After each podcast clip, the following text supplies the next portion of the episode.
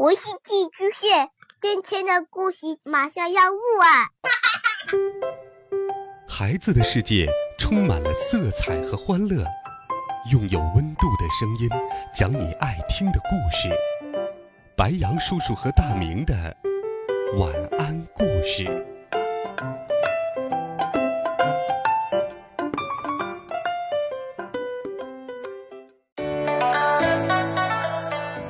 小朋友们。同学们，大家晚上好，欢迎收听白杨叔叔讲故事。今天我们要讲的故事是一个著名的中华女英雄花木兰的故事。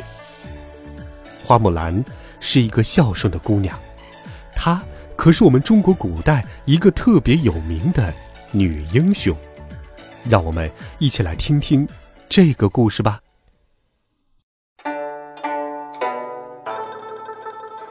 北魏年间，有一位名叫花胡的将军。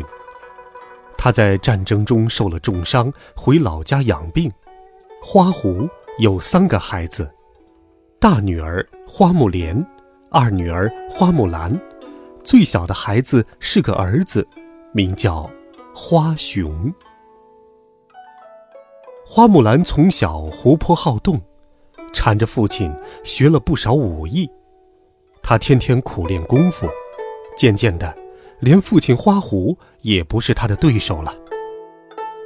这年，花木兰十七岁，长成了一个如花似玉的大姑娘，武艺也更加精进了，手中一杆枪使得出神入化。一天，花木兰的爹爹接到了朝廷紧急征兵的文书，花木兰觉得。父亲年纪大了，身体也不好，弟弟年纪较小，一时不知道该怎么办。弟弟却说：“要是自己有个哥哥就好了。”于是，花木兰想出了女扮男装的办法，替父从军，并告诉弟弟以后自己就是他的哥哥。第二天，花木兰就去买了一匹骏马。和上战场必备的东西，花木兰不听父亲的劝阻，执意要上战场替父亲从军。母亲拗不过他，只好给他收拾行装，送他出门。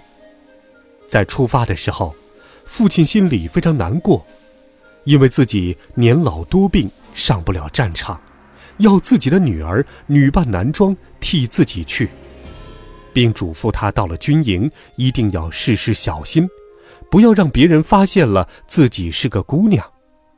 花木兰听了父亲的教诲，就去了军营。花木兰到了军营，和战友们一起训练，一起休息，努力的适应军营的生活。她和战友们相处的很好，没有人发现她是个姑娘。没多久，她就和战友们上了战场。由于他作战英勇、机智过人，立下了很大的功劳，很快就被封为了大将军。从此，花木兰带领军队南征北战，多次立下了赫赫战功。皇上因为他的战绩，要赏赐他黄金千两、良田万亩，还要封他为兵部尚书。木兰一听就急了，他恳求说：“皇上。”木兰已经多年没有守在父母身边尽孝了，现在战乱已平，请皇上恩准木兰的愿望，让臣回家陪伴父母吧。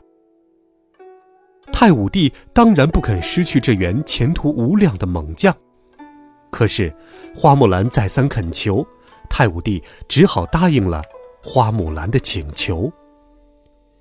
追随花木兰的许多将士也都请求回归乡里。他们拥着花木兰回到花家庄，花狐一家人听说木兰回来了，早早就到村口迎接。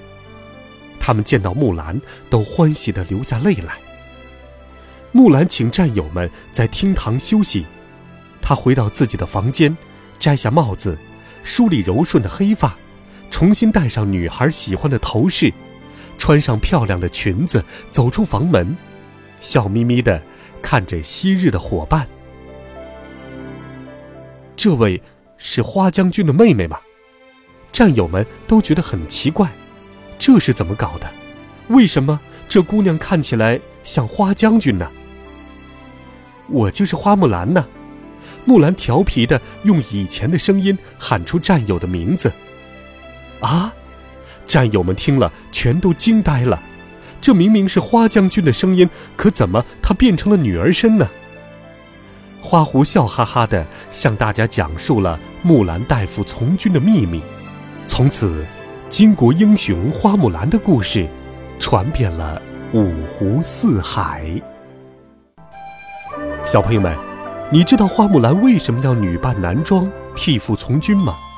你觉得她是一个什么样的人呢？